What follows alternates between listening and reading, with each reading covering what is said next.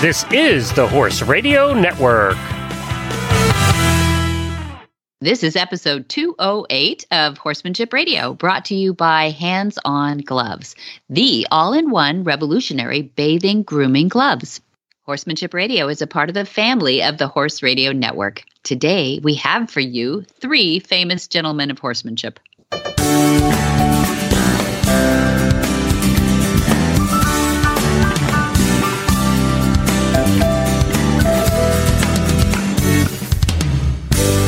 This is Debbie Loucks, and you're listening to the Horsemanship Radio. Thanks for joining us. Horsemanship Radio airs on the 1st and the 15th of the month, and I have my producer, Jen, with me today by voice, but soon to be right here with me, Jen. I can't wait. Woohoo! We're, cl- we're, we're closing in on the movement in Yes. a rapid pace. The- Oh my gosh, Remind me yeah. again the dates of the movement June 17 and 18 and 19. 17, 18, and 19. You will be here on 16, I believe, and you guys are all piling into a big Airbnb and wine country. I'm so excited to hear about it. And then we will have you in. I'm going to put Glenn to work right away. Don't tell him that because he thinks he's coming for a horse husband kickback. But since he doesn't have any, you know, talents and abilities like in the horsemanship side of it, he said that I don't have any, so I don't have to do anything. I thought That's right. He's the "Mhm." horse husband, not a horse guy. Mhm. Nope, we're going to put him to work. I've got something planned for him too. You, on the other hand, get to chill out and wine in horse country and just take it all in because you're a horse girl.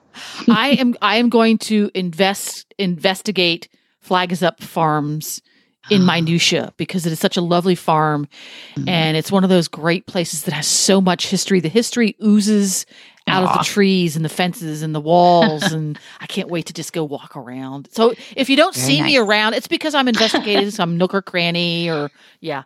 Good. Well, I'll give you a muck fork too, you know, in case me work to Qualified. Qualified there. No, no, I want you to come here and just chillax. That's my Chillax. my um yes my producer direction to you is please come in and relax. But we're gonna have fun. We're gonna have templeton thompson concert on friday night which i know you'll be whooping it up in the in the front of the audience there. Uh, but it's kind of an intimate thing though. Um, we've never had a concert at the at the event before. And you know it's we keep this we've limited unless people talk me into it in the next few weeks we've limited it to 50 participants and then uh, again we have what about 10 presenters all told. And um, that's a pretty intimate group for flag for example monday we had a corporate event here for a co- corporation called voya and there was 170 people for lunch jen.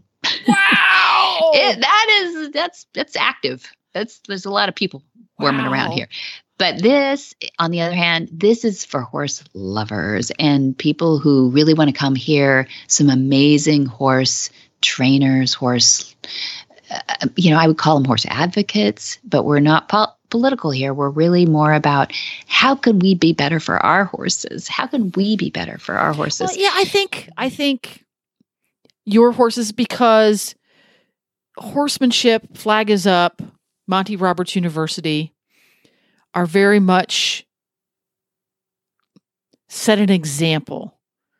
thanks. You you push the message forward, you press you push the mission forward by walking the walk and talking not just talking the talk versus an advocacy group is all about Ah. pushing the forward the group the mission not Mhm. necessarily about doing it so you help people learn the skills and understand the theories and the science so that they can they themselves can practice it and they themselves can practice it so that others see it and want to join right Very kind. Yes, we. I mean, that that's the mission right there. You you summed it up. Because if your horses are not actually showing it, then we're not doing it. yeah right and if you yeah. if it's not just where you got it's how you got there Yeah, it's great and true. fabulous to be um, well known or to have a lot of followers or to have a lot of awards. All those things are great, but how you got there is more important than where you got to, Oh, thanks, thanks. right? Well, I think yeah, you I- I guys you guys help every horseman regardless of what level they are or will be get there in a way that benefits the horse and the human and the cultural culture that surrounds them both Yeah, well, horses deserve that. Yeah, I know. I'm going to write that down. No, it's really nice. It's really nice, and I think that's why we had the three men on today that we had for this episode because they're in each case they're all pretty famous. These guys. They got to amazing places and are still getting to more amazing places, but Mhm. how they got there. They got Mhm. there. They earned it for sure, but they put the horse first. I would say 100% they put the animal first. And that's why that's why we invited them on, right, Jen? That's right. And before we get to our guests, we've got three of them. I wanted to mention something. What the title sponsor of the Horsemanship Radio Show is Hands On Gloves. Yes. Yes. And I wanted to mention one of the many, many uses of the hands on gloves. First of all, they come in two hands. There's nothing worse than having a grooming tool you can only use with one hand. And most grooming gloves are either right or left. hmm I'm sorry, I have a big horse. By the time I get halfway through that horse, I've got the left side groomed. I need to switch hands. That's true. I'm sorry, I need to switch hands. So I like having two hands, but also because the little knobbly nubblies are on each and every fingertip, including your thumb, Right. you can get the nooks and crannies. And in the springtime, the horses start to get sweaty, but they still have plenty of hair. Yeah. So you get that greasy, cruddy stuff in the nooks and crannies. And Yep. on their like on their cannons or in that little dent above the bulbs of their heels Yeah. and things That- like that. Yeah, that that Gooey. Yeah. Yeah. yeah. But if you have your hands on gloves, you can scrub around in those little nooks and crannies so they don't get the greasy, gooey stuff that makes their hair fall out. Preventative grooming. You know, you're such a good parent. That sounds awesome. Chris McCarron won his first of two Belmont Stakes in 1986 with Danzig, unexpectedly defeating that year's Kentucky Derby winner and Preakness runner up Ferdinand. Some people will remember Ferdinand. The next year, Alysheba and McCarron won the first two legs of the Triple Crown. Alysheba and McCarron returned the next year to win six Grade One races, and Alysheba was dubbed America's Horse and the title of the world's richest horse. McCarron retired as a jockey after 28 years in racing in 2002. Since then, he has served as, as an advisor and actor in the film Seabiscuit. He's held the position of vice president and general manager at Santa Anita Park worked as a racing analyst for TVG Network, and launched the North American Racing Academy. Now he has taken up the causes for horses, and he joins Monty today to discuss the future of racing. So I wanted to get started by putting you two together because I know in common you have right now a lot of time with Marty Irby. And Marty and several other people have been real busy being advocates for horses and horse racing. But I did, Chris, want to have everybody get a little background on you too, because you've you've been a legend on the racetrack. Monty, I will say, has been a legend off the racetrack, getting those horses ready for talented people like you to ride. And um, yeah, I, I'm glad you mentioned Griffin. And is he still riding? You still giving a few lessons to this boy? Mm-hmm. Yeah, well, I don't. I don't give him the lessons. His mom does. Okay. Uh, yeah, she she's a, a show a hunter jumper uh, show horse trainer. Uh, she's got about uh, between ponies and and full size horses. She's got about twenty two horses that she's got under her care right Oh, now. goodness sakes, that's awesome. That's Yeah. awesome. Well, we we did tell the audience to introduce you that you were uh, had created and founded the North American Riding Academy, the only school where aspiring jockeys can earn a college degree. That's impressive, and that um, you started that in 2006, and then and it's in Lexington, Kentucky, but it's carried on since 2014. You've put it off in good hands then, and um, you're a record-breaking jockey. And I thought, uh, who better than you two to discuss what's going on in the racing right now and how we can help the horses and uh, let's talk a little bit today about that exciting Kentucky Derby that just happened too. Um, Monty, Dad, hi. I'll um, I'll let you kind of jump in here too and lead the way because I know there's a lot of synergy between you two, but you don't always get to get on the phone together. So I thought that might be fun. Yeah, that's great. I I really enjoy being around Chris and talking to Chris, and it hasn't happened for a long time. We we uh, have gone our separate ways. Me getting a lot older than he is. My grandsons, I don't sit with them anymore because they're in their thirties and they've got their own businesses. But um, Chris, uh, the recent Derby stirred up a lot of conversation, and um, I had some phone calls and stuff. And there was a tendency throughout the United States, I guess, to really get opposed to the guy who was trying to uh, keep the horse from eating his pony and his leg. And um, my my position was that uh, most people that would blame him for anything that he did at that point uh, have never been in that position before and uh, you do what you can do. Uh, he he feared for his life, and he feared for his horse's life too. That's my opinion, anyway. What do you think about it? Yes, I I couldn't agree more, uh, Monty. Um, Greg Blasi is a very good horseman. He's a he's a great outrider. He's ha- he has saved a lot of uh, uh, he has prevented a lot of serious accidents from happening on the track, both in the morning and the afternoon. And I know the jockeys and the exercise riders rely greatly on his expertise to keep things as safe as he possibly can out there on the racetrack.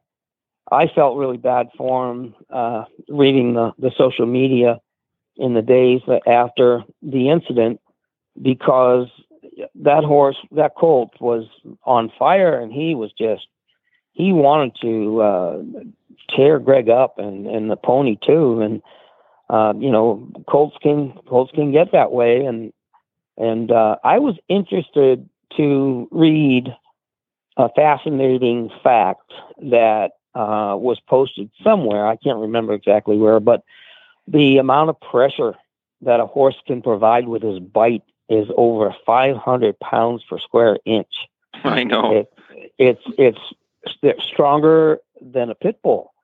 Mm, and yeah. uh, so, you know, obviously, you know, when I saw the the bruises and and the cuts on on Greg's body uh, from from the horse biting him, I was astonished. And I, oh my goodness, no no no wonder he had to be so aggressive. He had to he had to just fend that colt off. And um, I somewhat put a little bit of blame um, on the jockey Sonny Leon.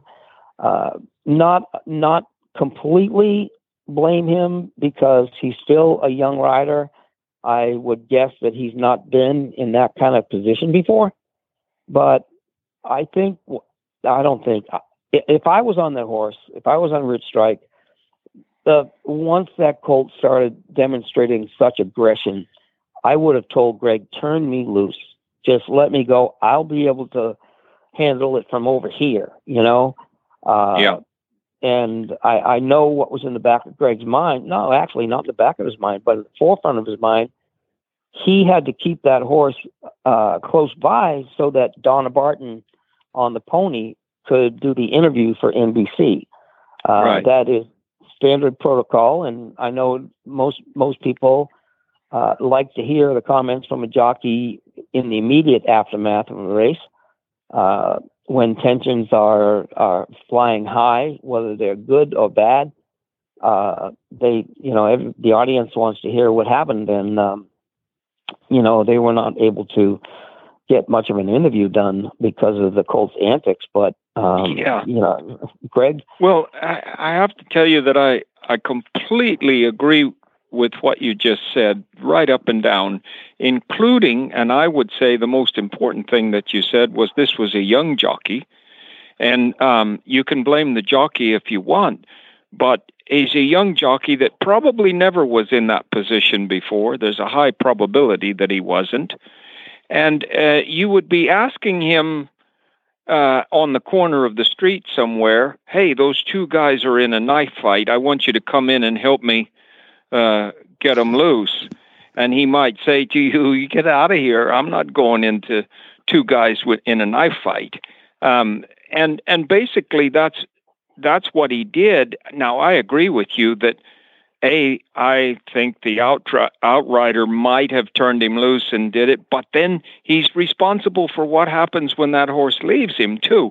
And you you make a point that he is a responsible guy. He tried to do his best, and the last thing he needed was um, complaints about what he did. Because if you if you're going to complain about what he did, then you do it from a standpoint of I've been there before and this is what I did, you know? And I have witnessed the pressure of a horse's jaw on about three different ca- occasions in my time working with these remedial horses. And I have to tell you, uh, it is fearsome and uh, it's all encompassing. Your brain just kind of goes blank and you just save yourself any way you can. And uh, the, having said that, I watched the video several times, and I have to tell you, Chris, if you know these people, I would like them to know that I could fix this horse, and I could fix him in five to six days, and they could raise him anywhere they wanted, and they would not experience this this problem another time. In my opinion, I I can only say that I believe that because I've done it several times before. Mm-hmm. Two horses, two horses in Germany, and uh, two or three in in uh, England, and a couple in the United States, uh, where I have fixed these before. And it's a kind of an unusual fix, and you have to give me about five or six days, and I have to have uh, some technical people uh, to fix build things for me, but uh, I could fix this horse where that particular pony could go catch him after a race and go right up, and he would come and put his nose on the pony's neck and never never act out the way he did there. I could do it. And if you could let those people know that, um, I believe they probably scratched him from the Preakness because um, they didn't have it straight yet and they weren't sure about it. Do you know, uh, Chris, did the horse ever do this before? That do you know of? Uh, I don't. Uh, I don't really know. First, let me say that I have no no doubt in my mind that uh, uh, any reme- remediation um, protocol that you would employ in trying to get a horse like that straightened out, I have no doubt in my mind that you could do it. I, I would guess say it wouldn't take you five days. You'd do it you do it quicker than that. But I don't. I'm not really familiar with these people. Um, I I know of Eric Reed. I've I've never met the man. Uh, the only uh, sort of distant relationship I have with him is that when one of my graduates uh, started riding many years ago, uh, Eric Reed was one of the first trainers that had runners, you know, live horses and and offered Ben, my my student Ben Creed, great opportunities in, in riding horses for him. They, they won some races together, uh, but that's as close as any kind of relationship I have with him. Like I said, I've I've never met him, but um, you know, as far as dodging the Preakness, uh, they they came out early on, right right after the race. They they mentioned that you know, had the colt run well in the Derby and was not, uh, you know, embarrassed by any stretch of the imagination that they would most likely skip the Preakness and, and go on to the Belmont because th- there's just not enough time between the Derby and the Preakness being only 14 days. Uh, yeah. So, and they, I was, I was, uh, I was happy. You know, I was proud of them to to stick to their guns and, and forego any temptation of, you know, going for that triple crown when they felt in their hearts that it was well, not in the colt's best interest. Yeah, well, I certainly uh, can't say that they did it because of this, but I had a feeling they did. And um, I promise you that what you don't know about them and the, and your uh, not having been associated with them before, they know about you and they would trust your word if you want to get word to them that um, I'm I'm retired from traveling and COVID and everything else. My age and everything is keeping me from traveling, but I would be happy to go to Kentucky.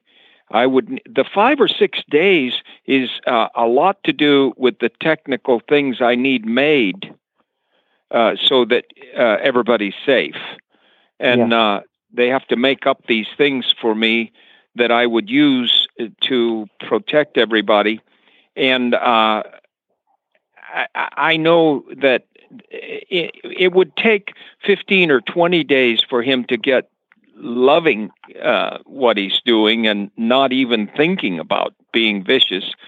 It would take some a little time for that, but once I got them lined out, the owners and the and the people involved, once I got them lined out, then they would see the value of it and continue to to help the horse come along.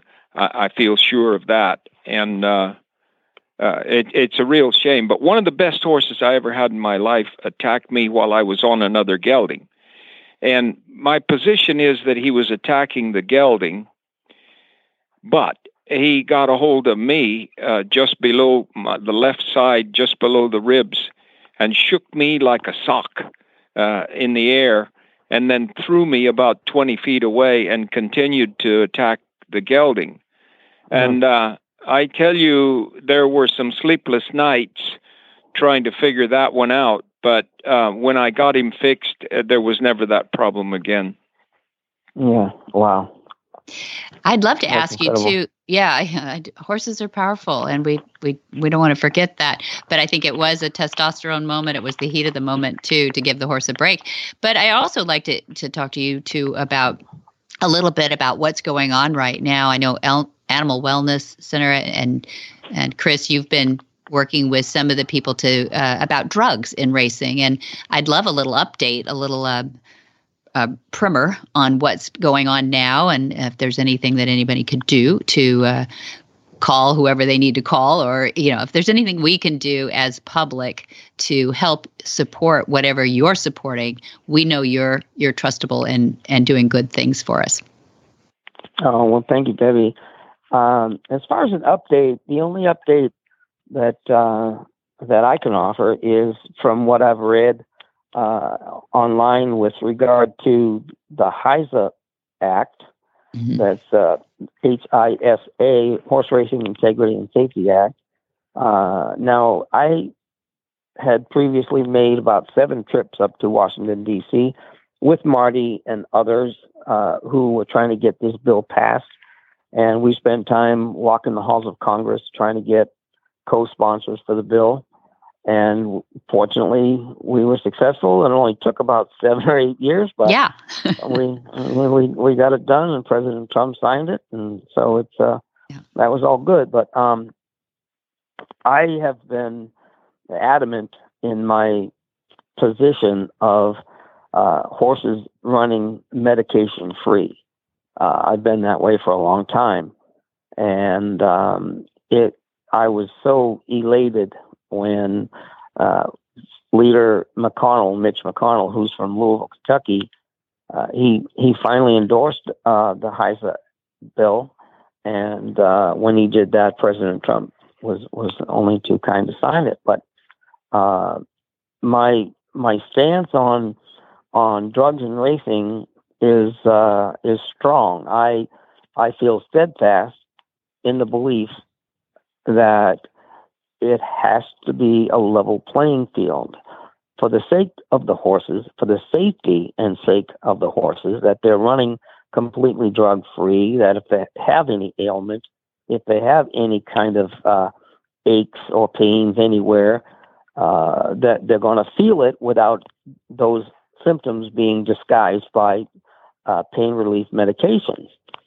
Uh, it it creates a safer environment for the jockeys, of course, because when the horses are safer, the jockeys are going to be safer. When the Right. horses are not racing in a safe, sound environment, then the jockeys are at risk as well.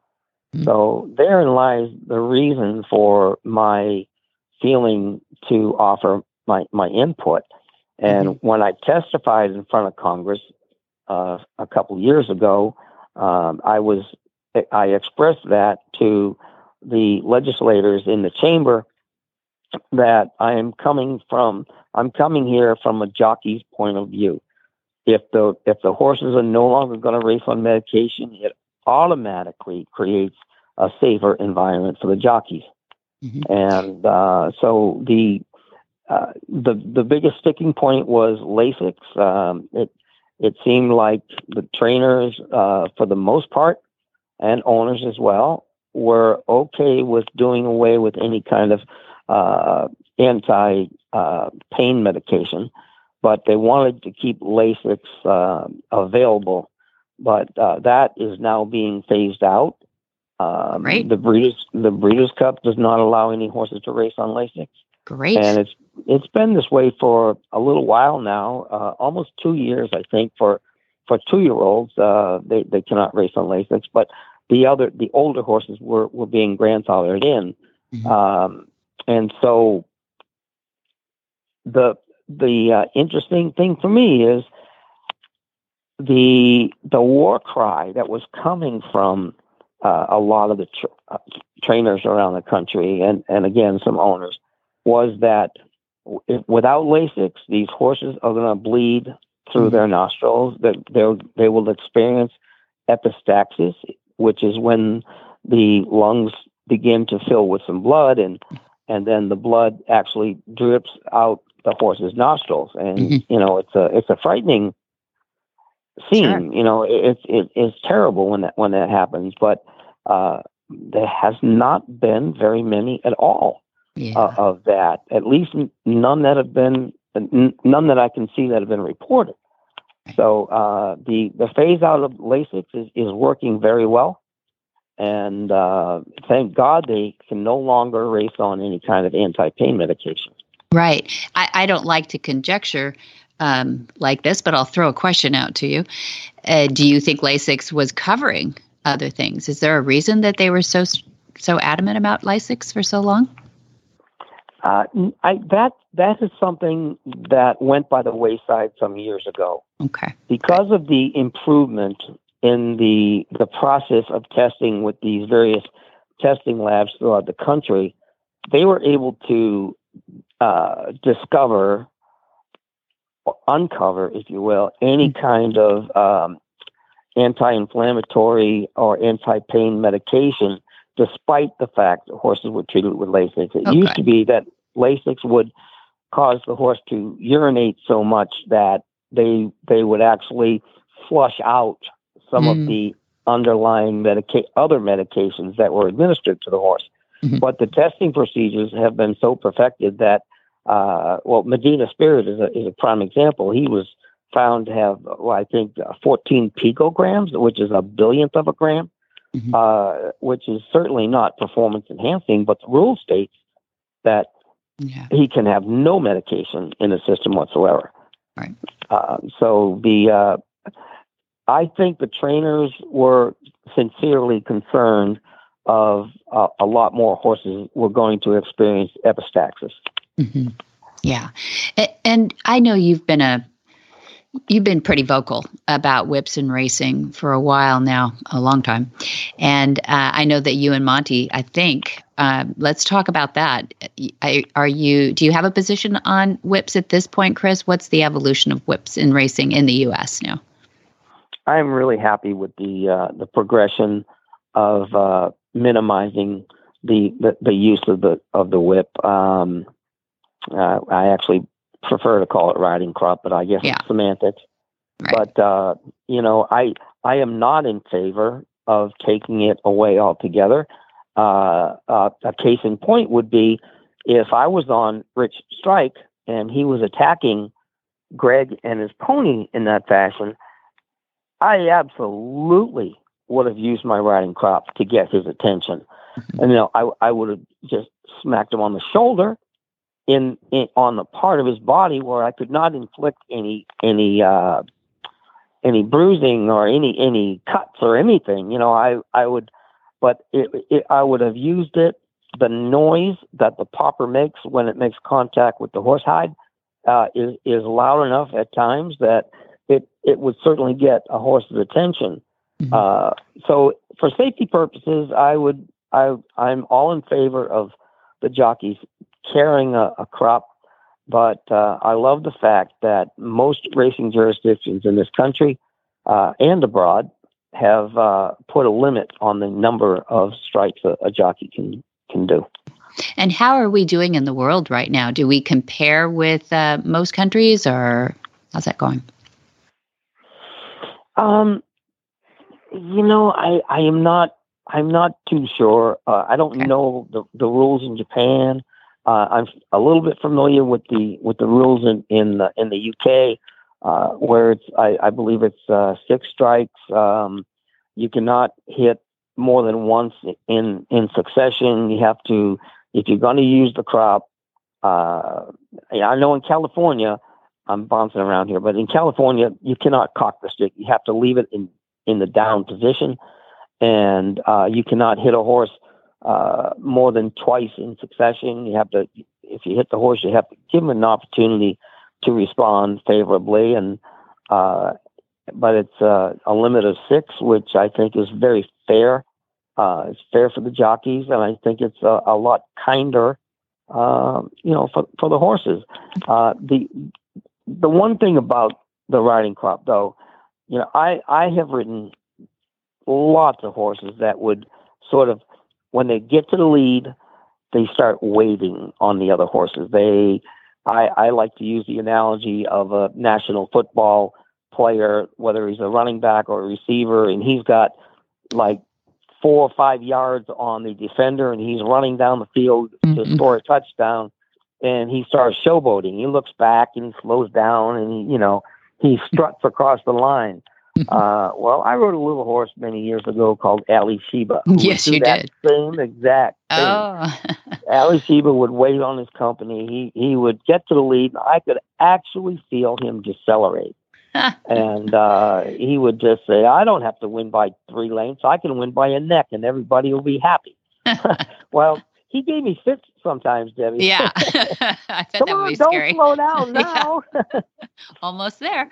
Yeah. And so, in those circumstances, you know, the riding crop used used for encouragement can be a useful tool. Gotcha.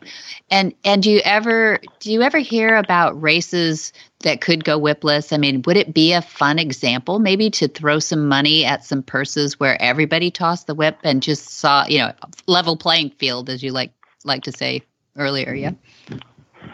Yeah, well, there is some precedent to that. Uh, Okay. Monty, Monty could correct me. Uh, he might know a little bit more about the European rules, but I know in Norway the jockeys are not allowed to carry a crop, except for get this two-year-old races.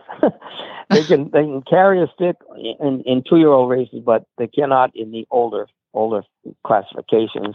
Uh, the, the opposite happened in this country uh, some years ago when when Santa Anita uh, went back to starting two-year-old racing in early April, uh, and it was two furlongs, a quarter mile at Santa Anita, and the jockeys were not allowed to carry a riding crop. Mm, Uh, okay. they had to y- use their hands. They they would yell and scream and chirp and, and cluck and you know be very oral with with their uh, commands and and they could you know take the rein and slap it on the horse's neck and so forth to get him to extend his stride. But um, crops were were not allowed. So Norway looks at it one way, and you know the California Horse and Racing Com- Racehorse California Racing Commission Mhm. uh, looked at it a different way. Yeah. And Monty, give us your European perspective.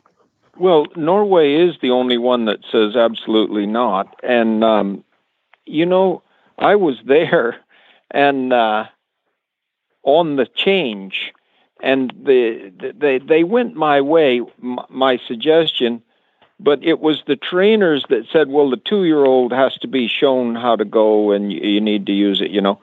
But actually, the jockeys aren't using it very much and some of them just leave the darn thing in the room Mm. uh, and and go ride the race without it at all, uh, because it has been proven that the two-year-old is more likely to have a problem from being struck with a whip than he is to do a good job when being struck with a whip. It frightens them; they duck sideways, and just like Chris says, then the jockey isn't safe. Mhm. And uh, it, it's it's been a, a real transition for me to watch. And when I came to England, uh, boy, a lot of the trainers say, "Oh, he's going to come around here now and tell us that we can't hit the horses and stuff like that." and then I say what I say, and I'm not dictating to anybody. And they started trying a little less of the stick. And one of the things that I'd like to say about the stick is I would like to see larger diameter and softer surface. Mm. These little, uh, you know, small diameters with hard woven material, they're the stinging little cutting things. But a large one, even wrapped in cloth and then leather over it, uh, with larger diameter and that popper, as Chris says, um, that will no pain, but it will cause the horse to flush and and try again, and he listens to it better than a little stinging whip. And they can throw it away when they weigh in. They they started talking about well, we if we weigh in with a whip, then we don't want those big round whips. Mm-hmm. But I I uh, had some being tried in in England that were upwards of uh, five eighths of an inch in diameter, and softer surfaces, and uh, a large popper on them.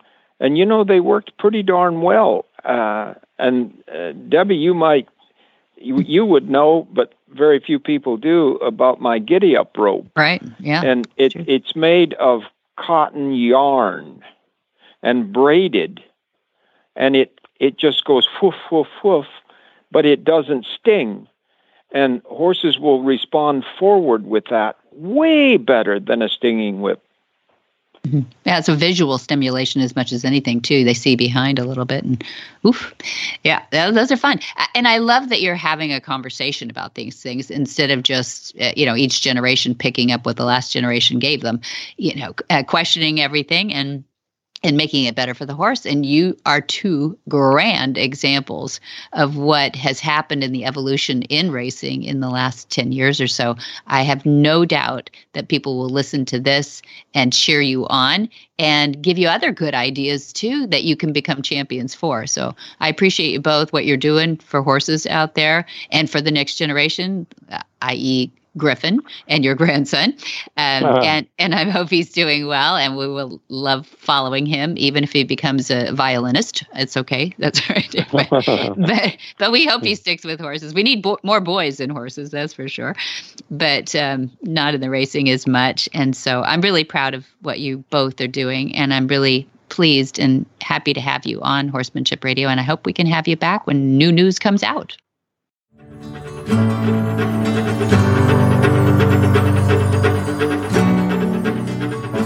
Imagine if you could take Monty to the barn with you. Watch and learn as he addresses each challenge with your horse and answers your questions too. You head to the arena and you work on each new lesson, knowing Monty's there to encourage you, all with violence free, tried and true methods. After all, he's been helping train horse lovers all his life. With his online university, you could be like Kathy, a retired teacher who just bought her first horse. Recently, I went to a tack shop to look for a smaller halter. Um, 61, just purchased my 14 hands POA the day after my birthday, just a few weeks ago, after never having had a horse. And yes, that's crazy, but as a retired teacher who never had a hobby other than teaching, I decided to go for it. My hubby and I have taken lessons this past year, but I really longed for a relationship with a horse. Um, the only other experience I'd ever had was to ride a horse in Philly, Pennsylvania, my hometown, when I was 16, and I got bucked off. And that was it until I was 61. Um, well, the owner of this tack shop, um, just this precious lady, 84 year old lady, gave me a copy of this magazine, Equine Mon- Monthly. And the article I read in it was Horses Are Biofeedback Beings. And it was just so interesting. I really felt like I just found a pot of gold when I read it because in it it talked about Monty's online university and that I could have access to 575 videos for $10 a month. And before that, I was just searching YouTube for everything I could find, but truth, truthfully, that's just a pain. Um, I love that the uni videos are concise and they, they're in order. Um, they have extra notes and a quiz, and I just can't thank you enough for the huge blessing of your online university. It really has changed my life, and I will never be the same. Um, I've had my horse Jack now for seven weeks, and thanks to the videos, I've done join up with him, and it really worked like a dream. Uh, I had to do it in an arena, but it still worked thanks to Monty's lessons and the cues and the hand signals. Um, the ability to watch the lessons over and over on demand is incredible. So I also want to thank you so very much for making the online university affordable for this retired teacher. Thank you so much for all that you do for everyone who really wants to love a horse. Kathy.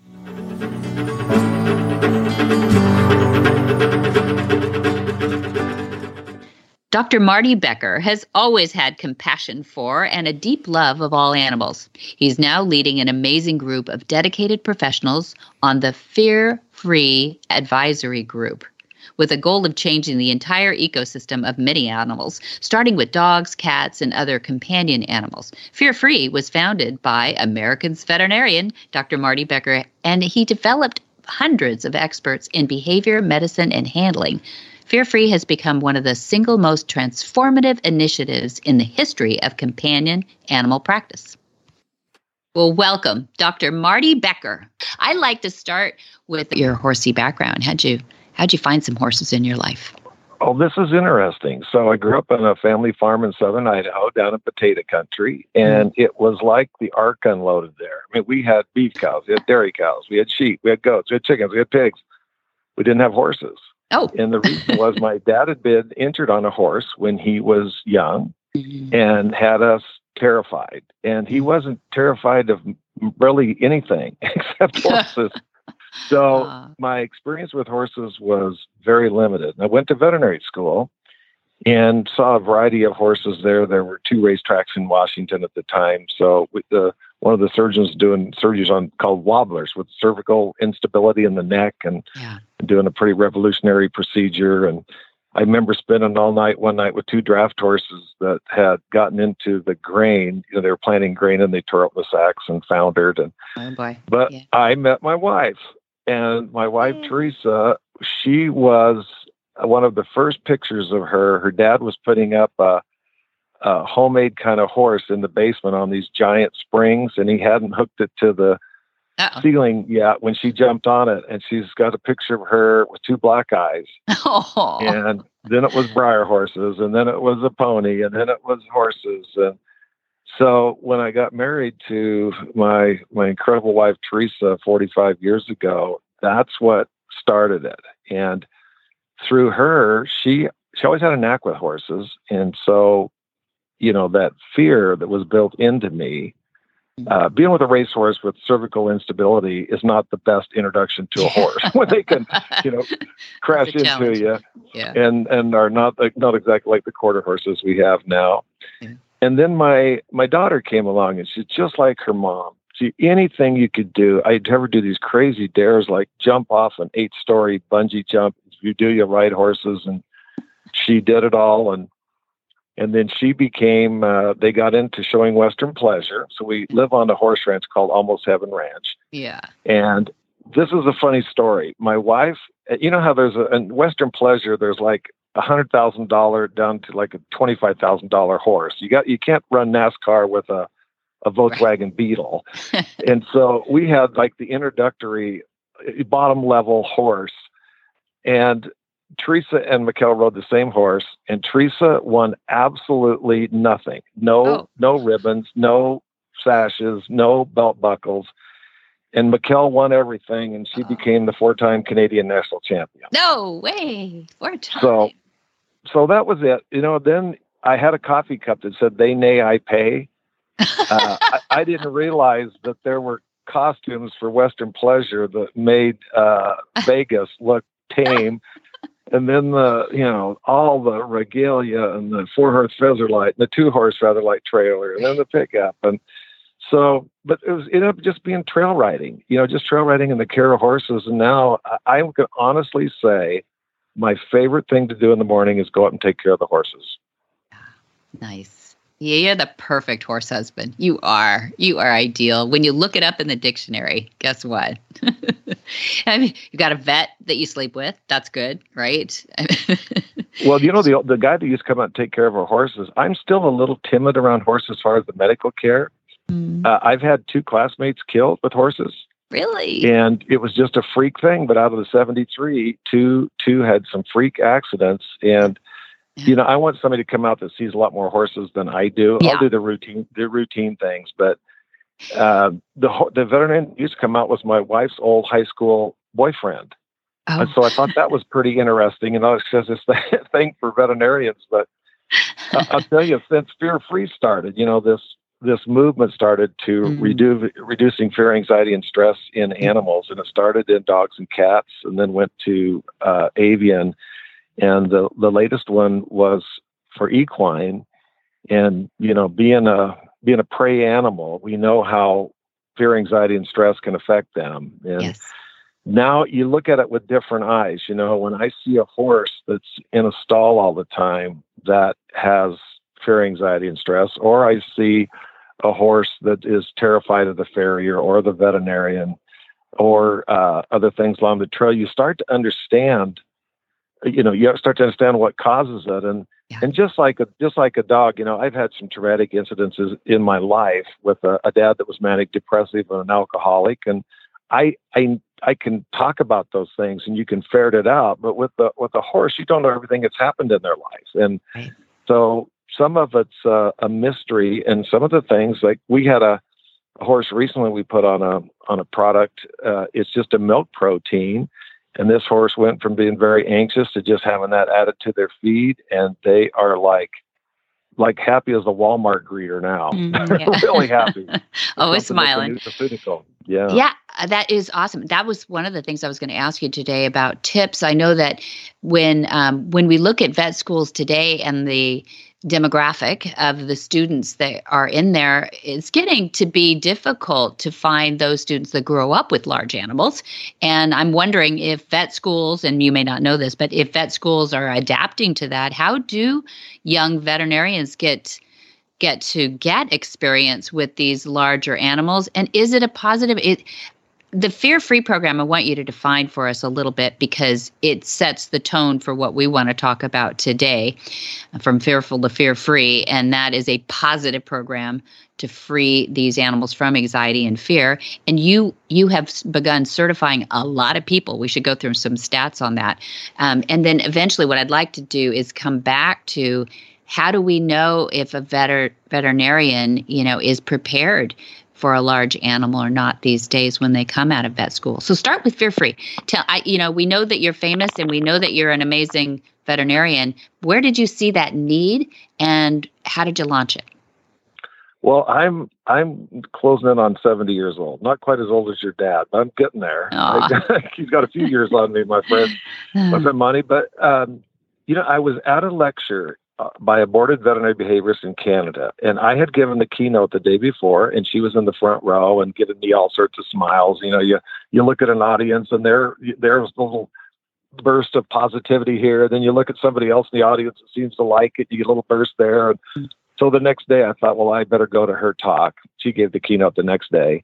Except I sat in the back of the room and I engaged her as she come to the door, but planned on leaving. As soon as she got engaged with the, some people, I was going to sneak out and grab a beer and, and meet my wife early for supper. And her talk changed my life. Uh, uh, she talked about fear is the worst thing uh, a social species can experience, and it causes permanent damage to the brain. That those of us in veterinary medicine uh, were causing repeat severe psychological damage to pets by what we were doing or not doing that fear is caused by something painful or disturbing. And she used an example of of uh, a dog, and this could be a horse as well. But she used an example of a dog getting their nails trimmed, and that's if they trim too short, it's painful. Now, when they see the nail trimmers, or they're taken into the part of the house where they've had their nails trimmed, or that drawer opens up, that's disturbing. And with a syringe, you know, a blood draw, a vaccination, injection of antibiotics, that's painful. Now, when they see the syringe, that's disturbing. And she went on to describe how all animals were the equivalent of a one year old child. They're taken against their will. She called it hell care. They have no idea why the procedure benefits them. They can't anticipate or expect the relief of fear, anxiety, and stress or pain, even if it's moments away. And they can't flee the threat. Right. And she said, Who in this audience was born in the 50s and 60s that remember being taken to health care where you were manhandled, manipulated, threatened, and abused? I thought, Yeah. okay. I looked at my finger and I remember three people holding me down at the doctor's office to take a sliver out. Oh. I remember one time getting an injection and crying out in pain. It hurt, uh, probably 50s area pen, era penicillin. Mm. My mom rose up out of her chair and raised her hand above her head and goes, "Shut up, Marty." She goes, "Don't embarrass the doctor." That was Oh. that was the comfort I got in yeah. 1960. and then my sister Cheryl used to get her ponytail pulled at the dentist's office to keep her her mouth open like a human Pez dispenser. Oh. So l- let me give you an example. We go we go get a flu shot or a COVID shot. We know why it benefits us. We are we go by free well, excuse me. We know why it benefits it. We know that it takes 30 minutes or less. The actual jab is 15 seconds. And at any time, if we want, we can leave. We can flee the threat. When a horse gets a vaccination, they're against their will taken to get the vaccination. They have no idea why it benefits them. They don't know how long this proce- when it's going to end, and they can't flee the threat. So what they see is is danger, and often, uh, sadly, a lot of these animals actually think they're going to be killed.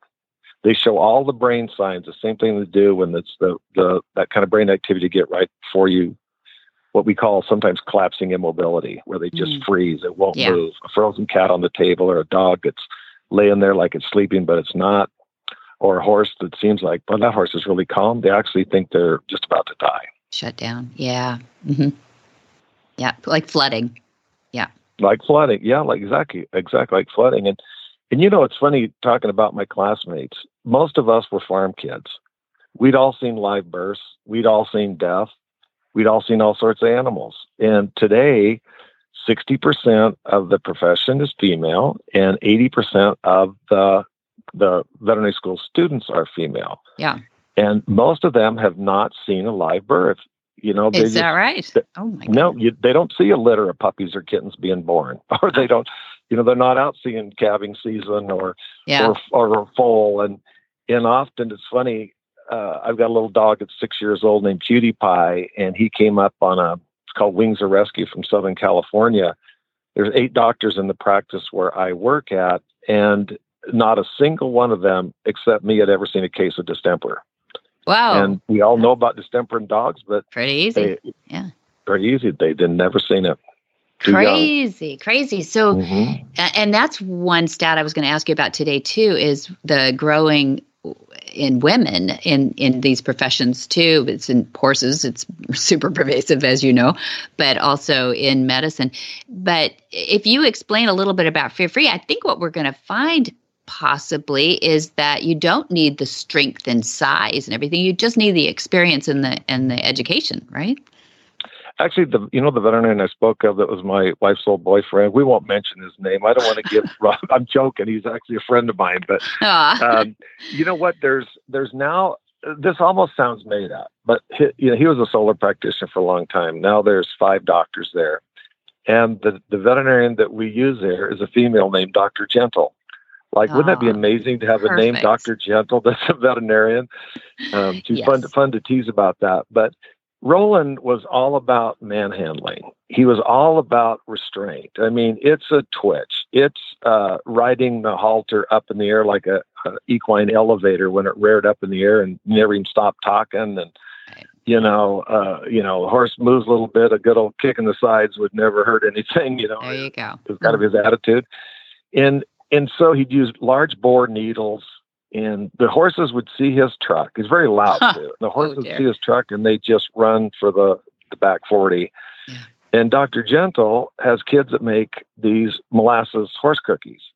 And every when she sometimes just drives by and pulls in and gives the horses these little molasses cookies and drives off. So she uses she'll draw a vaccine or an antibiotic up with one needle. She changes for a brand new needle that's sharp. Uses a smaller bore needle. She always uh, she approaches them differently. It's called uh, the considered approach, and then she uses what's called in fear free the touch gradient. and what's called gentle control. And so restraint is designed to protect people. Gentle control is designed to protect the animal. But guess what? With less is more, you get so many fewer injuries when you learn a, a proper way of animal handling that doesn't make the, the, the animal feel like they're fighting for their life. Yeah, I believe it.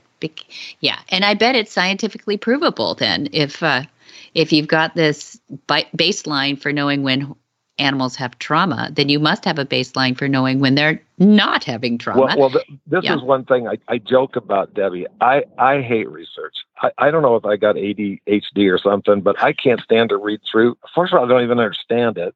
Aww. But I'm always I'm always headed for the conclusion, right? What's the conclusion? Right. The if if you like the science, then when you go to fearfreepets.com, there's over 300 studies that validate a, a lot of what we talk about. Perfect. And what we do is when we do when we create a course, we have top subject matter experts. So in there's 100 boarded veterinary behaviorists in the United States, American College of Veterinary Behaviors. 65 are part of the Fear Free Advisory Group, 12 PhD behaviorists. But we have people like Brian Hare, the head of animal cognition at Duke, Alexandra Horowitz, head of animal cognition at Columbia. Um, although I, I always speak of the boarded veterinary behaviorists as the bedrock of fear free, Temple Grandin yep. is the only gifted person. And one of the things we start to understand so if you know if you like studies we can tell you why animals like certain colors and certain spectrums of led lights and and substrates for you know coefficients of friction for flooring and all sorts of things ventilation. But temple was with me one day and she said the number one fear of all animals is the fear of falling. And the fear of falling is something that they come from birth right out of the birth canal the fear of falling. And fear of fire is a learned a learned fear. And that's when I'm starting to understand about about when people, whether it's horses or cattle or dogs up on a table, they have to be sure of their footing. If they don't, they're going to have these spikes in fear, anxiety, and stress. It's measurable. Uh, and, and it's kind of the thing now with horses. Before there were, you know, they don't speak English, right? And their things are with are with vocalization and with body language. But now, like when you take this course, even people that haven't been or that are hobby hobby horse people, or even people that have been around horses their whole life, I guarantee you, you will learn stuff that you thought that sound means this, or this movement is a precursor to this and it's like you've cracked the code on a new language, and it I allows you to always take steps to reduce fear, anxiety, and stress and increase happy and calm. I love that. So I'm hearing you say that anybody, a, a, a, dog owner, a horse owner, people can learn things through your site too to be better owners. All right. Yeah, and you know, yeah, in Fear Free Happy Homes, has uh, stuff for all species. It's complimentary to all people. There's no charge. It's if you got uh, diarrhea in your cat or a skin issue on your dog, that's not that's not fear free. If it's related to your dog is terrified of thunderstorms or fireworks or there's leash aggression or your cat uh, you know goes to the bathroom outside the litter box or your horse is is uh, being preyed upon or they're they're cribbing too much or there's um, you know one of the things that one of the things that's interesting too debbie um, there's more enrichment activities in zoos than there are in most homes yeah. homes farms or ranches. And that's really true. this is what your your your family has has shown. And one of the things like for it's not just good enough to be physically healthy. You want to be emotionally healthy and furthermore, there's a genetic exuberance to a horse, to a cow, to a dog, and we want to let them express their genetic exuberance. So yeah. now on on on Almost Heaven Ranch, we have this giant Kong. I'm not sure if they're on the market yet. Uh, the founder of Kong and I, Joe Markham, kind of grew up together. He had a he had an eight foot booth, and he was his only employee at one time. And I met him, and so there's this wow. giant horse horse Kong that you can stick these treats in, uh-huh. and we have we have jolly balls. We have those big inflatable right. balls, and we have those balls with the nets to stick carrots in, and right. and the horses. It's who'd ever thought we'd have a playground for right. these horses on Almost Heaven Ranch, but we do. I love that too. Uh, yeah, and who would think that we shouldn't? I mean, you know, once you know, once Yeah. the cat's out of the bag, haha.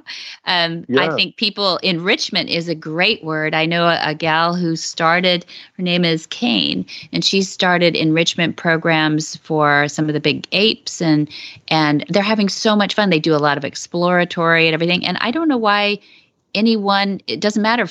Flight animal or carnivore, they all like to play. They like to discover. They like to be mentally stimulated and have fun. All those things are not just human. they're very, they're very, um, you know, one God here. You know, we all, we all One share God. some of these Yeah. things. Yeah. And so I, I love that you're, um, you're leading people in that way and showing that they're, um, that there's value in that too. You're very progressive, and I love more so that you're leaving this for the next generation too. That you've got a plan in place that this will not just uh, go away with Dr. Becker, but also um, you've got those people in place, the 12 uh, brainiacs that are going to take us into the future too. And I know Dad, I talked to Dad about the Fear Free, and he would love to be any kind of just pick up the phone and call him anytime or any kind of counsel that you um, need about equine. He'll tell you, he'll start off with horses, and then he'll, when we get real geeky, he goes right to deer. and then he'll tell you he's learned everything about horses in the last 10 years from the deer because their flight mechanism is so great, you know. Debbie, I got to give you a compliment, by the way. First of all, your voice, and I don't say this everybody interviews me. Your voice sounds like like you're a pastor or therapist. You have this really pleasing Aw. voice, and you and you said veterinarian right, which is six syllables. It is so difficult to say right, but you were absolutely Oh, perfect. But I'll give you an idea about enrichment. So now in the in you know we have 150 acres, soon to have uh, another 100 more, but we yay. we have in the wintertime, we'll take an ATV out and take the horse rather than just throw it down in mangers. We take it out around and put it underneath because usually there's no snow underneath the trees. Mhm. The we live in the in a you know a forest, and we just there's a flake here and a flake there and a flake here, so the horses have to go around that around that big pasture, that fenced pasture, to find their hay and we we do the same thing with grain. We've just got these uh, these little shallow kind of bowls, and instead of just giving them their uh, Omolene, you know, and uh, in the bucket in there, and they chomp away for two seconds, they actually go out and find it, and it. they like it. I mean, it's you're not only feeding their body, you're feeding their mind, and uh, one of the things too, anybody that's involved with rescue of of dogs or cats or horses uh, fearfreeshelters.com is a complimentary program for all shelters and rescues, so employees and volunteers. And I think we've had close to 80,000 people complete that, that online five hour course. But what it does, Debbie, it's like what your dad did, what you guys have done. It changes people's relationship with their own dogs, their own cats, their own horses. And now when they're placing them or selling them, whether they're a rescue or they're selling them, they're going to make sure that that that animal has a happy, healthy, full life. Mm. You are amazing. You have an, an amazing website, fearfreepets.com. Uh, go, Google Dr. Marty Becker. You'll go down the rabbit hole. Haha. And and I, I love where you're headed. I love what you're building for all of our animals out there too. And people are going to love you. So um, I would love to have you back. We should do this semi regularly here and learn what you're doing. You're you're way ahead of m- most of the pack and certainly ahead of me. People go on that website, fearfreepets.com, and find out um, all the enhancements and all the things they're doing with veterinary professionals, pet professionals, pet owners, and shelters. And Dr. M- Marty Becker, I, I love what you're doing. I love what you've, the content you've produced in your life is incredible. Whisper of the herd. Listen, you don't have to say a word. It's time for Jamie Jennings to fetch an email from Monty Roberts' inbox and share a morsel of Monty's wisdom in a little segment we like to call Ask Monty. Leave this world a better place than mine. The magic in the language of the.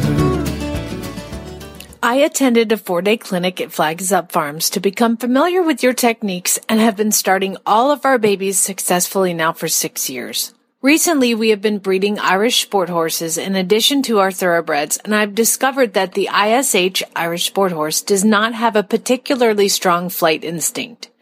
The problem that I now encounter is that all of the babies will exhibit all four signals within a couple of laps around the pen, and usually without even cantering. I can startle them into moving away initially, but it can be difficult to keep them moving without chasing them, which makes them leery of join up. If I don't chase them, they will join up and follow, but not well because they've exhausted the flight instinct. I've experimented with moving on to saddle, rider, etc. more quickly, but have found that mentally they are not really ready for this either. I believe this is due to the fact that I have a less than successful join up. Your method has worked really well and we have produced many lovely riding horses as a result. So we hope that we can transfer this process to our ISH babies with as much success. Monty's answers. I am pleased to hear that these methods are working for you and especially that you are producing champions. I suppose it's possible that you are worrying about things of lesser importance than you need to. I work with many ISH on my tours and I find them to be quite normal within the realm of equus. If I have a horse that is exhibiting lower flight tendencies than I am comfortable with, I will often use a plastic shopping bag on a lo- long bamboo cane to increase their flight response. When I feel I have what I want, I simply toss it out over the fence and proceed without the bag. You might try this, but it sounds like you are doing well as it is. It is commendable that you're working to improve your relationship with your horses and understand their nature better. I am certain that as you add numbers to your experience bank, you will look back at this question with a chuckle. The problem you cite is certainly not one of deep concern, but I find it interesting that you place importance on the breed you're working with. Certainly, there are differences as we journey through the many breeds the equine world has to offer. However, it is my opinion that the similarities far outweigh the differences. I find the ISH to be a wonderful breed. They are filled with athletic ability and generosity as well. Because of their heterozygous background, they are blessed with what the geneticists would call hybrid vigor. Without going into a full genetics lesson, let me briefly explain to you that thoroughbreds, Arabs, and other breeds that have existed in a pure form for prolonged periods of time, centuries, have a more consistent gene pool and are termed trending towards homozygous. Geneticists agree that pure forms of any particular breed possess less hybrid vigor than those of a more recent origin, which are more tending towards heterozygous. The warm bloods of the world, including the Irish sport horse, are the result of recent outcrosses to the mix of bloodlines of the cooler draft breeds with those of established thoroughbreds. These horses tend to have a more vigorous physiology. They will generally have healthier feet and stronger bones than the older breeds. They also tend to have more laid back attitudes. Physiologically as well as physically, they are generally less fragile than their purebred cousins. The ISH Irish Sport Horse is extremely intelligent and highly trainable. And if we get it right with these horses, they will become exceptionally gentle and often great mounts for the children of the horse world. I encourage you to continue your work with your ISH and believe that you will ultimately return to me with reports of great successes. For more of these insights into good horsemanship, go to montyroberts.com and click on the words Ask Monty at the bottom of the page. Where in the world is Monty Roberts? Monty is looking forward to meeting some new friends, two legged and four legged. We are going to focus today because we're in the middle of the advanced course here now as we record, and it's been so fascinating. We've got BLM Mustangs, we've got grade Mustangs, we have Arabians right out of the fields. We've got all kinds of crazy stuff going. So let me focus today on the calendar. I want everybody to look. This is your last chance to go look at the movement. We have just a few tickets left. That's June 17 through 19, the movement 2022. And you can go on montyroberts.com and click on the tab that says movement and find out all about that. And Jen will be there. So you have to be there with us. And lots of actually Horse, Horse Radio Network hosts are crawling out of the corners. It'll be really fun. And then we have a sold out clinic, but I'm going to put it in here anyway because I want people to get on the wait list. I don't want anybody to miss it. So June 20 and 21 is the Mountain Trail Clinic with Mark Bolender, the designer of the trail. And Monty Roberts is the reason for being because we put it in his infield and he went, this is good. And so we're we're really excited about that. And how can people find it? There we go. You can find all of that and more at montyroberts.com. By the way, can people sign up to audit the clinic on June 20 and 21? Well, interesting you should ask that because people have said, can we come and watch? If you have a ticket to the movement and you want to stay and watch for that, Yes. So if not, that can be basically no. included in your ticket to the movement. Okay. It, it, kind of is because on the 19th, I should explain that June 17 and 18 um, is our more, it's more like we've done the movement in the past. We have these amazing demonstrations of gentling and coming to the mounting block. You know, Jamie Jennings is ASPCA trainer of the year is going to be there teaching with Monty. And it, it is, um, we, we are unique, but it is more like you'd imagine a clinic would be. But our variation this year is on the 19th, which is Sunday, which is private sessions. So everybody got a, a chance to either bring their own horse and work with one of the, the presenters or more than one of the presenters with their own horse, or if they're coming from a distance or don't have a horse right now, they can use our transition horses, our horses that are going through the adoption uh, retraining process to be adopted. Oh, so you get to get horsehair on your hands. Yoo-hoo! Oh yeah. Oh yeah. Cool. yeah. We, us horse girls were like, you know what? It's just so hard to sit there on your hands for two days and watch all this beautiful horse work done and not be inspired to go, you know, stay there right and yeah. yeah, do it right away. So so Sunday is set up and it's all but sold out, I think, now too. But if you have a ticket to the movement, you can stay and watch the private sessions, whether you're signed up for one or not. And you can stay and watch Mark in part. And he starts in hand as we've we might have mentioned in earlier episodes, but he starts everybody in hand. I don't care if you won an Olympic gold. you start in hand with your horse because he wants to take you through the backing up and uh, he, the partnership on the ground with the horse long before you meet the trail. So we spend a little bit of time doing that, and he he assesses people's abilities at that point too the horse's behaviors all those things. And then we go into the mountain trail and we start in hand on each obstacle starting with a more complicated angle at each obstacle um, and seeing where the horse is and backing it up and getting their feet wet and you know all those fun things between a suspension bridge and a, a big pond with a mounting block rock in the middle of it. And all, all this is really fun. Oh it's really it's fun. Basi- it's basically the grand Tetons in the infield of a race. Yeah, that's a great way. Yeah, there you It'd be really, without the snow. Yeah. Without the snow. And you can find all of that, as I said, at montyroberts.com. You can also get lots of information by calling Flag is Up Farms. That's right. There's nice people there who can answer your questions. 805 688 6288 is where you can find them. And you can go to montyroberts.com and find that phone number. So it's all easy. Mm-hmm. And for details about today's show, you can go to horsemanshipradio.com, where you will find links, photos, and more information about today's guests and topics. We love your feedback. A great place to give us feedback, as well as follow along with all the fun at Flag is Up Farms. Say that three times fast. You can go, you to. You go to facebook.com slash Monty Roberts. Monty Roberts is the official page with a little blue check mark. And his account on Twitter as well as Instagram is Monty underscore Roberts. And thank you very much to our title sponsor, who is hands on gloves. Absolutely. And i'm i'm actually trying to talk jay into coming. This i'm going to shame him now coming out from texas to see the movement too. I'm really excited about that. You know what i should say too? People should go to facebook right now. We just put up a post. So if this is coming out june 1 it'll still be discoverable. And it's a time lapse. It's a 60 second time lapse of the five days we put the mountain trail together oh, so you neat. get to watch in 60 seconds go from a field of grass to um, the Tetons. Yeah. Neat. So there you go. You go, and that's on Facebook, right? Yeah, I put that up on Facebook today. It's actually on our YouTube channel too. So Monty has a YouTube channel too. So, and so can, it's probably even easier to find on your YouTube channel.